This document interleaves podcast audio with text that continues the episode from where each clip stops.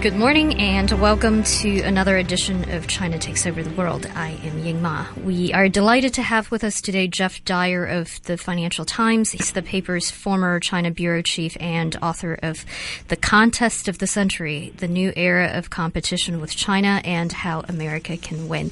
Geoff, welcome to the show. Thank you for joining us. Oh, thank you so much for having me. Well, amid all the tensions over Crimea and eastern Ukraine, President Vladimir Putin visited China uh, on May 20th to 21st and brought home what many people consider a huge foreign policy triumph, um, a $400 billion gas supply agreement with China. After this gas deal was announced, Alexei Pushkov, chairman of Russia's um, Parliament's Committee on International Affairs, and one of the people on the U.S. sanctions list wrote on his Twitter account, quote, the 30-year gas contract with China is of strategic significance. B. Obama should give up his policy of isolating Russia. It won't work, unquote. Um, Geoff, are we seeing here Russia's version of the pivot to Asia? Um, well, certainly in the short term, this is a very effective political move by the Russians because in the context of the Ukraine crisis, what the U.S. has been trying to do is to, together with the European Union, to try and isolate Russia, of, some extent economically and diplomatically as well. So there is a a G7 summit tomorrow where Russia will not be there. It's actually been kicked out for what used to be the G8. So it's a very good move for Putin to be able to go to China uh, to meet Xi Jinping in Shanghai and to show the world that he still has very big, powerful, important friends, that he hasn't been isolated. So the short term, that worked very well for him. But in the long term, it's not at all clear exactly how Russia will really play out in its relationship with China. Um, there are lots of reasons why the two countries might end up as rivals as much as they will be as partners. Russia's very worried about Chinese influence in Central Asia. It's worried about Chinese influence in eastern Siberia, where there's very few Russians living there, but just across the border in, in northern China, there are you know, very large populations, a very economically dynamic population that's, that's gradually encroaching into eastern Siberia. And they're very worried that China will will end up as being the dominant power in the Western Pacific as well, just as lots of other Asian countries are. So, so Russia's been doing two things in the last few years. It has been getting closer to China, which it sees as they both see that as a way of pushing back against U.S. influence in the world. But it's also been getting close to a lot of China's rivals in Asia as well. The, the, the, the Russian relationship with Japan has improved in the last couple of years. Russia has sold submarines to Vietnam uh, which the Vietnamese hope to use to push back against Chinese influence. So Russia's really trying to play it two ways. It's getting closer to China, but it does not want to be sort of junior partner to China. So that's really ultimately sure, sure. Well, um, for for both Russia and China, they've griped about the excess or what they perceive as the excess of American power for quite some time. Um, does this gas deal look like the most concrete example of the two of them banding together to kind of thumb their nose, so to speak, at the U.S. led world order, despite all the other disagreements they may have? Um, very much it's one of the most concrete examples. I mean, the, the context is that they've been haggling over this for 10 years and never quite been able to do the deal.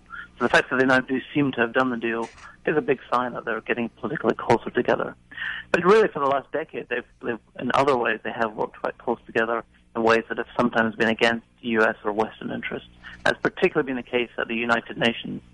And so a decade ago, when you had a lot of controversy over Sudan, China tried to stop um, greater outside intervention in Sudan, which Sudan is very important uh, customer, a very important area of Chinese investment, and Russia gave it political cover there. In the last few years in Syria, the Russians have been wanted to prevent much greater U.S. or outside intervention in the Syrian civil war, and the Chinese have given them cover at the UN. So that access at the UN of preventing what they see as very zealous Western interventionism has really been something that's been operating quite effectively for more than a decade and is likely to continue so. But I think that, this new gas deal just gives the whole sense of a, a of partnership between Russia and China even more substance. Well, even before this gas deal, Chinese President Xi Jinping chose Russia as the first foreign country he visited after taking office. Do you think that the closer relationship between China and Russia is part of China's strategic response to the Obama administration's pivot to Asia? China's playing a slightly different game here, and I think um, the, you know the fact that Xi went to Russia first was precisely as you say. It was a way of pushing back against the U.S. pivot. Um, it was a, a, a way of showing that it also has lots of other options. But while Russia has been quite happy uh, or has been, you know, uh, been prepared to let its relationship with the U.S. and relationship with the West deteriorate quite rapidly. China is much more reluctant to do that. So it will do things that will seem sometimes anti-Western, but be much less aggressive and much less uh, forefront, for, uh, forthright about displaying a very, very, you know, obviously anti-Western agenda. Um, so in that sense, the, the Chinese game is more subtle, it's more long-term, it's more careful, it's not quite as sort of in your face as Vladimir Putin's Russia. And um, you mentioned earlier Russia's activities that may uh, anger China in some way. So, for instance, it's cozying up to China's neighbors who have territorial disputes with China. Um, for instance, it's uh, forging closer relationships with Vietnam and perhaps Japan. Um, have you seen the Chinese respond in any concrete way to these not so subtle Russian efforts to kind of undermine their assertiveness and, and influence in Asia? They certainly haven't responded in the, in the way they would respond to, to any U.S. moves, where they tend to be much more sort of publicly critical. Um, but in a way, you know, this, this, this gas deal from the Chinese side is a way of actually sort of gaining favor with Russia and persuading the Russians um, maybe not to be quite so forthright in supporting some of their rivals. And one of the other fallouts of the Ukraine crisis is that Japan, which is a very close U.S. ally, has really had to scupper its attempts at a rapprochement with with Russia. Um, uh, it's really fallen in line, if you like, with the Western alliance, and it's, it's supported the sanctions against Russia. So that that that rapprochement that had been going on for the previous year between Prime Minister Abe and President Putin, and which had seemed to be gathering pace, that's certainly been put on hold, at least for the time being. And if the Ukraine crisis gets a lot worse, it'll be very hard to see that actually going anywhere. So, so again, you know, the Ukraine crisis has played out doubly well in the sense that the Chinese, they've managed to sign a very big gas deal. The Russia's become more willing to sign a gas deal with them. And then, you know, they've seen you know, Japan's efforts to get closer to Russia also certainly hit a wall as well. We are speaking with Geoff Dyer of the Financial Times and author of Contest of the Century. Please send us your comments at facebook.com slash China Takes Over or on Twitter at Rising China. Well, Geoff, let's talk about your book a bit. Uh, since the subtitle is The New Era of Competition with China and How America Can Win, perhaps you can tell us a bit about what areas the competition is uh, most intense and how is um, the competition shaping up to be the contest of the century? Well, I think the, the, the most intense area is this sort of growing, if you like, military strategic competition in the Western Pacific. Um, China, over the last 20 years, has increased its military budget by double figures pretty much every year. Um, and within that big increase in military spending, the Navy has gained the, the most attention. And China's been very deliberately putting in place a strategy to try and gain more control over the East China Sea, the South China Sea, uh, to sort of push the U.S. further out to sea, to, to push it outside of that very stronghold that it has uh, in the Asia Pacific region.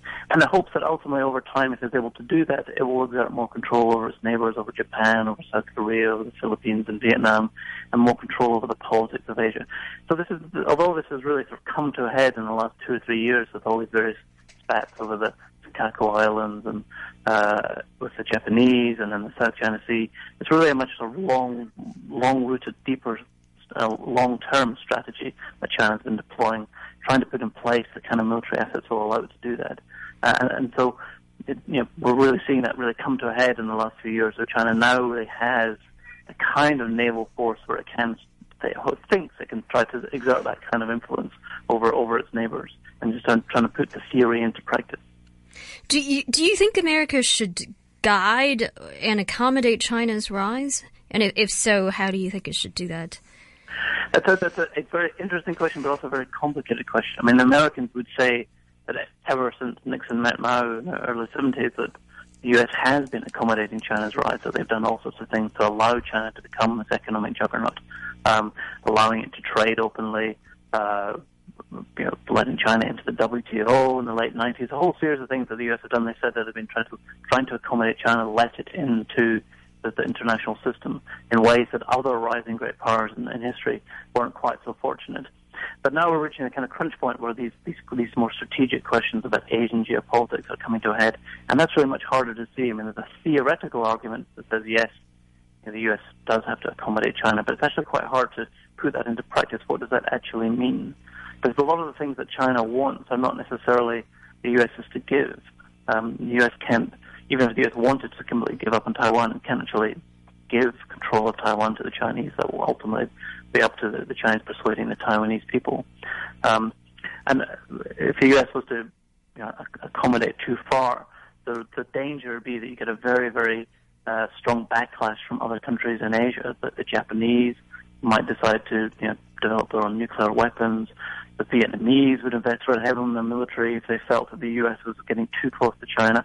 So, so even though there's a theoretical case to say that the U.S. should try and accommodate China, if it goes too far, it's actually even more destabilizing and could set up a much more aggressive arms race in Asia. So it's a very how, delicate balance. Sure. So how can America win the contest of the century?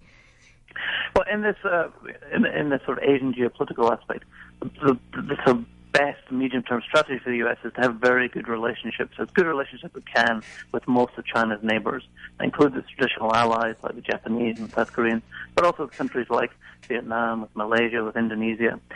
And with China sees an environment where there is a very strong opposition to becoming the completely dominant power, if it realizes there'll be a very strong backlash if it tries to push too hard, then that will provide a very big restraint on China and will allow the U.S. still to play a very strong role. The big advantage that the U.S. has is that most other countries in Asia want pretty much the same things that the U.S. has, that the U.S. also wants for Asia. They want free trade, they want freedom of navigation, and they want a political system where smaller countries are not bullied by big countries. So the big advantage has is that it's, it's offering things that most other um, other countries in Asia want, and that's a big dilemma for China, though it sees itself as historically as a natural big power in Asia. But there's a lot of worry about what a, a big and dominant, powerful China would mean, and so there's a very strong potential backlash against China if it pushes its claims too hard. Right. We've been speaking with Geoff Dyer of the Financial Times and author of Contest of the Century. Geoff, thank you for chatting with us. My pleasure. Please send us your comments at facebook.com slash China Takes Over or on Twitter at Rising China. This is China Takes Over the World, and I am Ying Ma.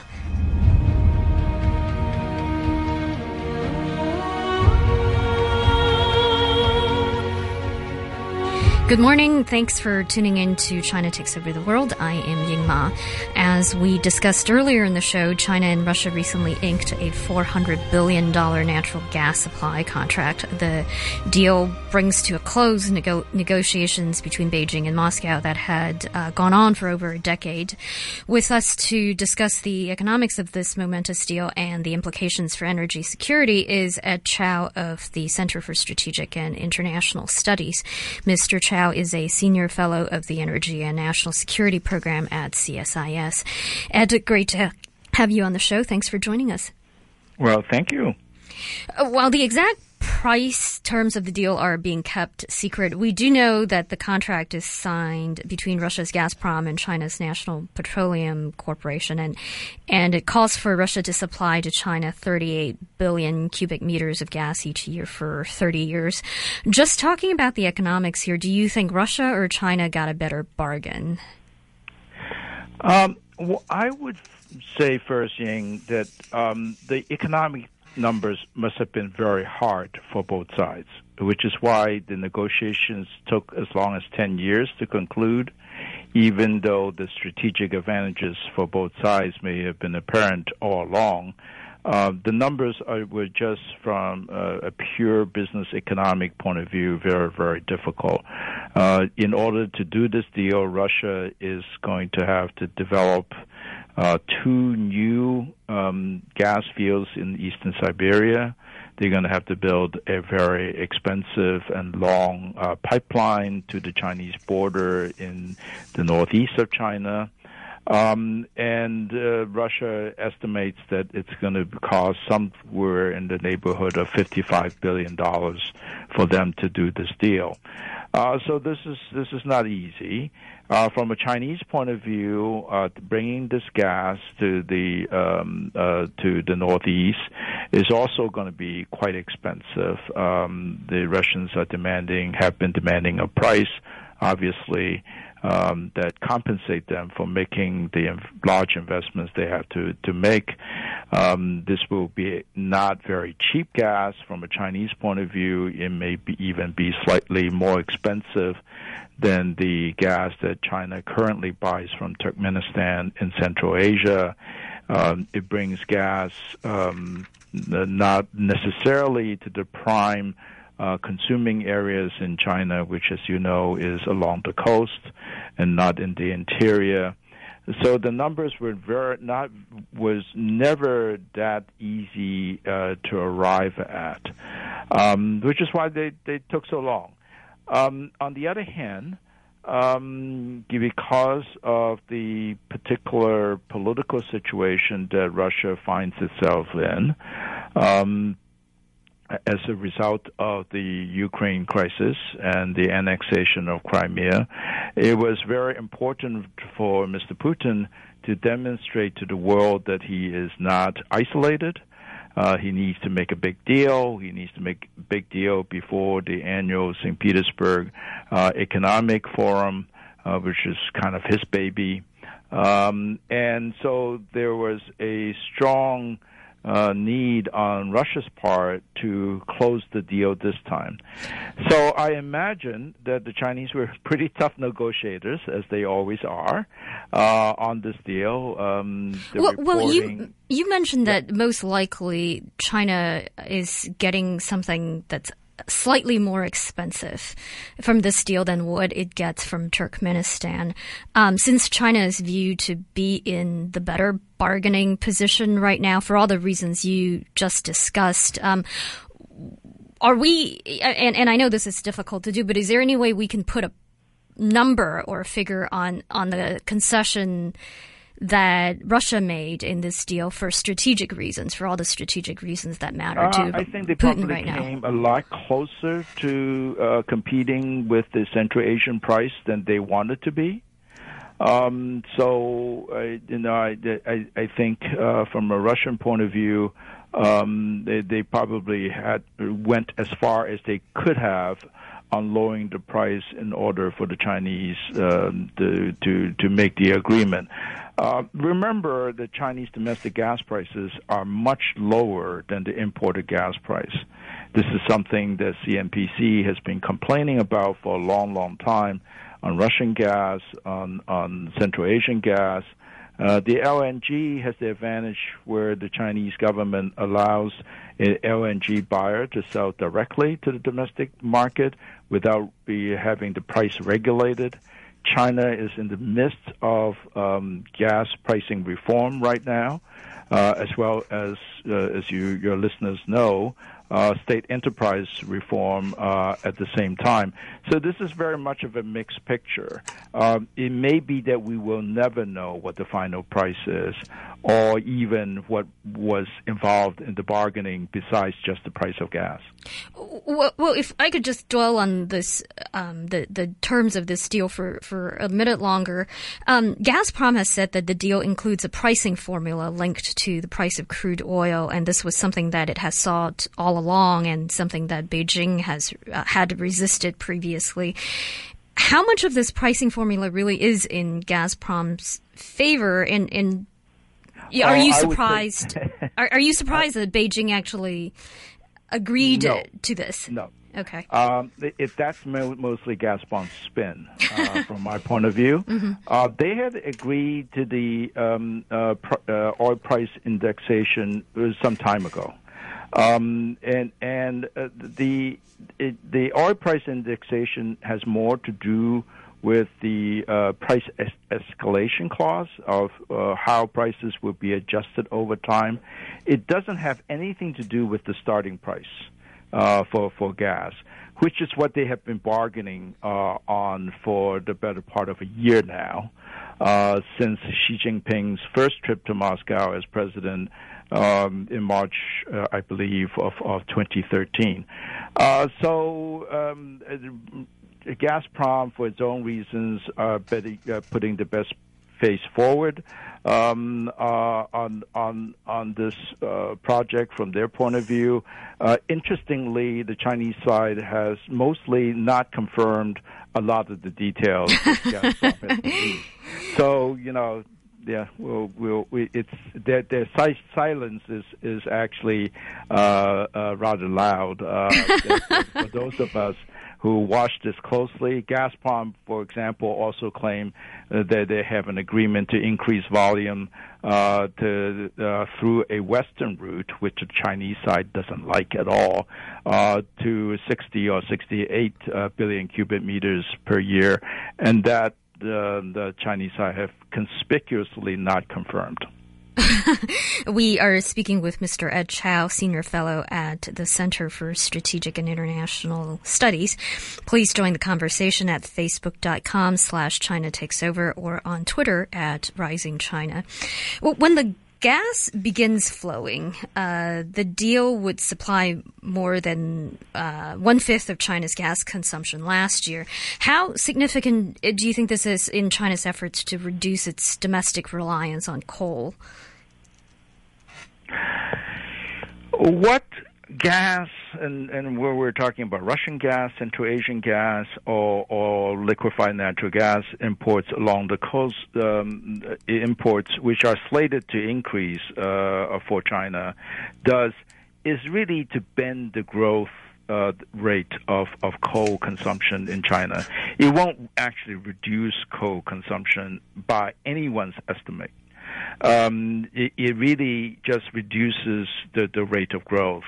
Uh, and, and bending the curve is important, but it doesn't solve all of the uh, China's um, uh, environmental concerns having to do with the reliance on coal, particularly in the power sector, and and all the uh, environmental problems uh, that it causes. Um, and and so there will, uh, in addition to uh, importing more natural gas as well as producing more natural gas domestically, China would have to find other means of uh, reducing the environmental degradation in the country. Sure. It, China has looked elsewhere, uh, and no doubt continues to look elsewhere for gas supplies. Uh, how will this deal affect liquefied natural gas suppliers from the U.S. or Canada or Australia that are looking to export to China? Um, I, I think um, China, in terms of its growth in its LNG receiving uh, terminal capacity, its regasification capacity, uh, there's pretty robust growth, um, pretty much close to doubling uh, current um, capacity uh, is already uh, either being built or at least in the drawing boards. So there will be plenty of capacity to import more LNG um, in the future. Uh, what really matters beyond 2020 is to what extent China is successful in increasing domestic natural gas uh, production uh, including shale gas production, which uh, or unconventional gas production, where there is a, a lot of optimism in China uh, right now. If it were able to do so, then um, they, there may not be as much increase in, in, in uh, gas imports um, and China will begin to rely more on domestically produced gas. If it's unable to do that for whatever reason, and it will take a number of years before we know for sure, then gas imports will, will start to grow again beyond 2020. How should Europe look at this deal? At the moment, it gets about, um, I believe, about 30% of its gas from Gazprom. Should Europe ramp up its efforts to diversify its gas supplies? Um, of course, Europe it has talking is talking about uh, doing this uh, for quite some time now, and the Ukraine crisis really sort of concentrate one's mind uh, on and and sure, and obviously that's something that uh, drove the deal across the finish line as well. Um, I, I, think it certainly uh, uh, did um, have have an effect, um, particularly on, on the Russian eagerness uh, to conclude the deal uh, sooner rather than than later. So some of what you're saying about uh, Europe is already going on. Uh, just today, the German government um, announced that they will um, uh, lift a what has effectively been a fracking ban uh, for shale gas in, in, in Germany. So um, that direction has been going on for some time. This deal actually doesn't directly impact it because they'll be you'll be drawing gas from uh, two uh, East Siberian gas fields that hasn't been developed yet, mm-hmm. and the Chinese one of the Chinese insistence was that the supply comes from dedicated fields. So it actually won't be drawing any gas from Western Siberia, where most of the uh, European uh, imports of Russian gas come from. So should we view this as a win-win deal, not just for China, Russia, but also for energy security in, in the world, since the gas deal does not call for diverting any gas from that currently is, you know, is slated for Europe? I mean, the fundamentals of the situation is that Russia is a very large oil and gas as well as just energy producer in general. Uh, China, Asia uh, in general, not only China but India uh, and and other uh, rapidly uh, growing countries have an increasing appetite uh, for uh, energy that cannot be satisfied uh, by their domestic sources uh, solely. So they're going to be importing more gas uh, and oil, and, and, more supply is, is, is good for the global uh, economy. Um, the circumstances under which this deal is signed um, whether that's sustainable or not, and, and we'll have to see. Um, Russian large energy projects in Russia uh, has, shall we say, a mixed record as to how um, effectively and efficiently um, uh, uh, they they are completed. Um, Gazprom is very optimistically saying uh, gas will flow in four years. My guess it will be closer to six uh, be, before that, that, that actually happens. So maybe between four to six years, uh, this uh, we'll actually see gas flowing from this deal, and it's not a bad thing uh, for for the world uh, for, for sure. Uh, it worries me a little bit when um, commercial economic deals are made at a political level, uh, because then you think about you know what other political costs um, um, uh, are attached to it. I'll be much happier if they are done on a business to business basis than rather than during a presidential visit.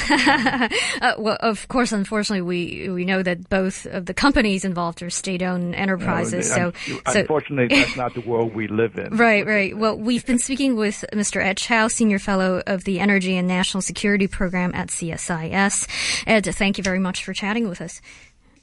My pleasure. Uh, again, please send us your comments at facebook.com slash China Takes Over or on Twitter at Rising China.